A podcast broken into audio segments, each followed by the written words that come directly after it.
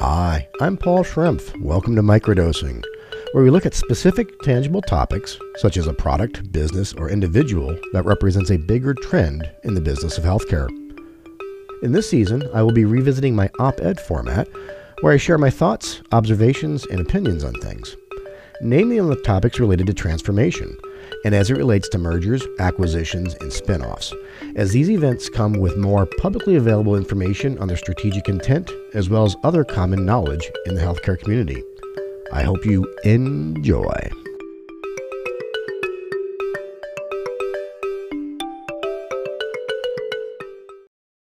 I've been wanting to say this for a long time. I have a massive work crush on David Feinberg. There are countless executives that I admire, ones that are able to launch and scale game changing startups, ones that rise in the ranks of multi billion dollar enterprises and oversee their growth for several years, and ones that pull off an amazing turnaround.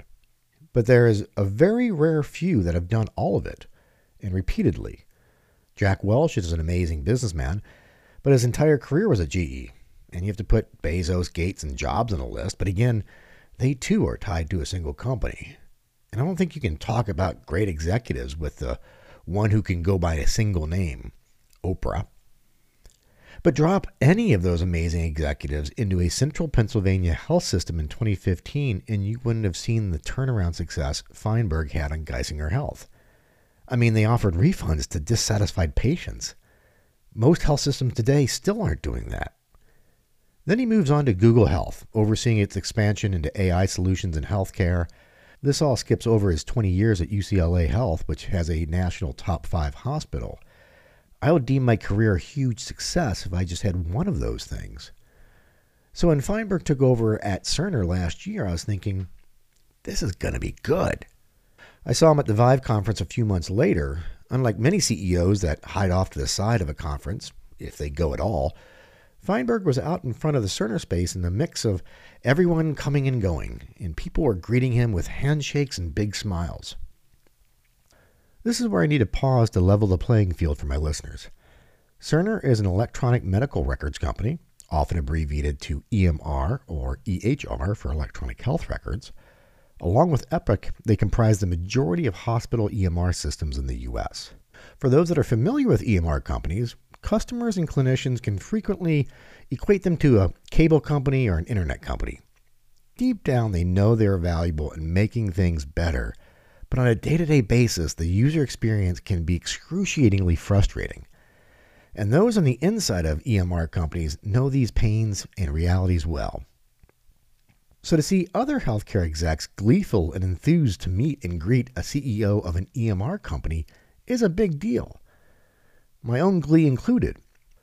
So you have someone who's taking the reins coming from one of the most innovative healthcare companies out there in Google Health, and he's bringing a tremendous amount of customer empathy as a past CEO of a health system, and a very innovative one at that. I mentioned the patient refund program just a moment ago, and he also pushed for the expansion of Geisinger's DNA sequencing program, as well as its population based genomics research program from a transformation lens, he didn't just run a health system and try to be a great health system. He played a different game. Both on the healthcare consumerism front, and I'm intentionally using consumerism here and not patient experience, as well as advancing modern clinical innovation. And that's the type of leader Cerner needs. The US EMR system is now mostly saturated, and it's a game of share stealing. Worse yet, as hospital consolidation continues, Cerner has been on the wrong side of many of them, losing the system opportunity to the other EMR company that's on the other side of the merger. Cerner needs to play a different game. So Feinberg becomes the CEO of Cerner in October 2021. Then Oracle announced that it would acquire Cerner in December.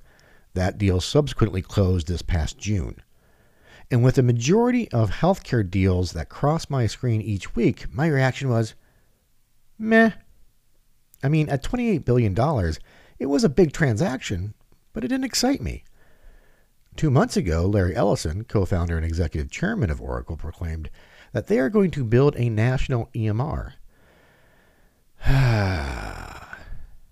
so, we have a data storage company with relatively flat growth for the past few years, buying a healthcare data storage company with relatively flat growth for the past few years. Those that have listened long enough to my episodes and read my articles know where this is going. We have two mediocre companies that do similar things coming together to become one larger mediocre company that keeps doing the same thing. Congrats, you bought some more time on your stock price and financials for the next few months, but in two to three years, you'll be back to where you are now. And then you have the acquirer making all these grandiose promises. People, we've been to this party before.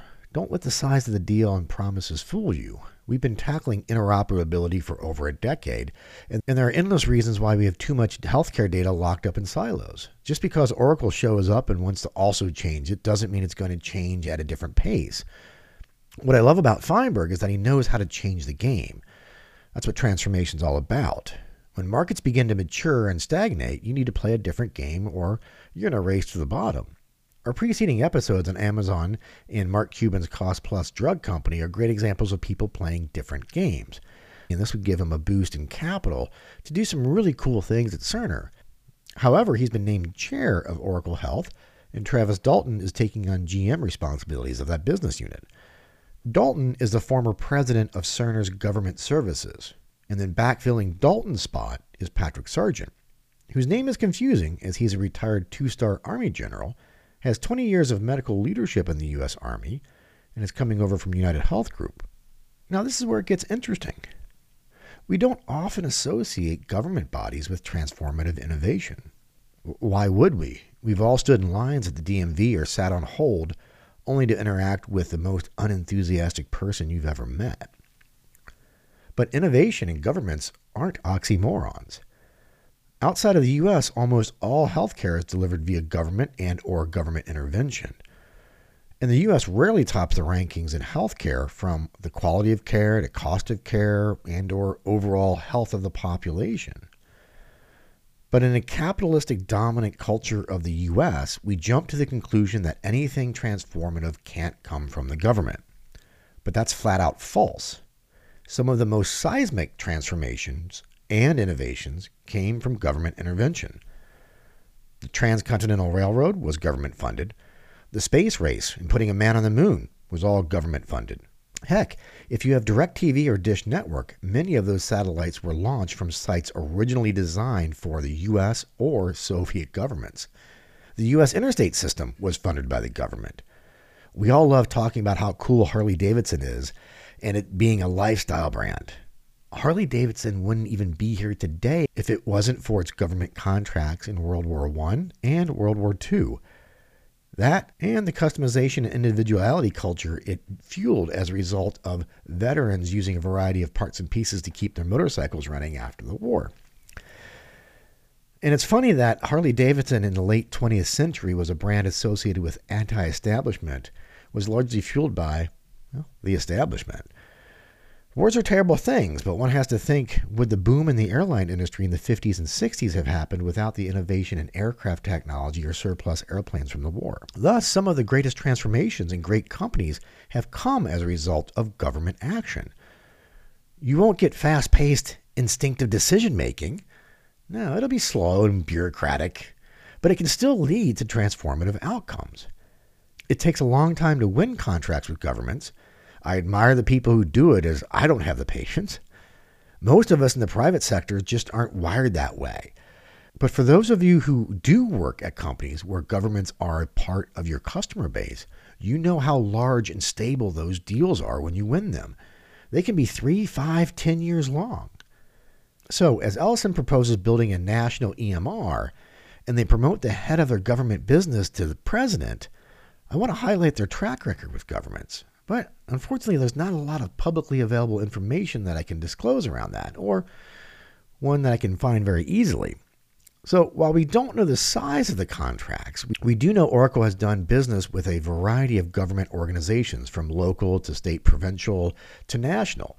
And in the US, they have countless services that meet HIPAA standards. HIPAA meaning Health Insurance Portability and Accountability Act of 1996, which many of you probably are well aware of, and those that aren't, look it up, and I'll be happy to have a lengthy conversation about my opinion on that.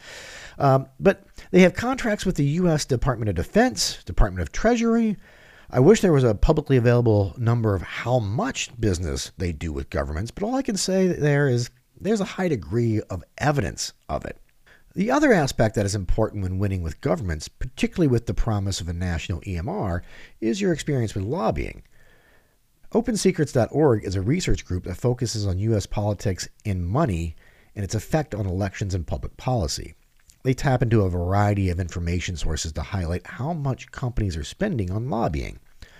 There's a lot of ways in which they display this information, and in this case, I'm afraid to quote a single number because I'm, I'm not sure what's behind it all. But I will say Oracle spends a lot, a lot more than Cerner, and even more than the other big EMR player, Epic. I'm a guy who knows a little bit about everything in healthcare, but selling a national EMR to the federal government is something I don't have a clue about. I'm just seeing a string of interesting things emerging. The EMR market is saturated and losing margin each year, and there's nothing left but share stealing. David Feinberg, one of today's most respected healthcare leaders and someone I have a personal work crush on, joined Cerner. Oracle buys Cerner, moves Feinberg to chair Oracle Health. Travis Dalton, former president of Cerner's government services, takes on the GM role of Oracle Health. Former two star general Patrick Sargent backfills Dalton's spot. Larry Ellison, co founder of Oracle, proposes building a national EMR. Oracle is experienced in selling to the government and has a history of being an active lobbyist. Here's information I don't have. I can't find any substantive information about Epics and its efforts with governments. I know they do business with them. I've been in healthcare long enough to know that, but there's nearly no digital footprint of their presence or success with governments. This is where it all gets really cool. And if you've been asking this already, you should be. What does Feinberg, Cerner, and Oracle have to do with transformation? They're playing a different game. They're tapping into a strength to create a new way to win. In this case, it's with governments. And let's say this quest for a national EMR never pans out. What then? Remember earlier when I said the US EMR market is saturated? Do you know what types of organizations deliver care for the vast majority of the world? Governments. You also get an international growth platform when you adapt a government focus here. Oracle and Cerner are playing a different game, and with Feinberg in the mix, this is going to be fun to watch. And David, if you're listening to this, call me.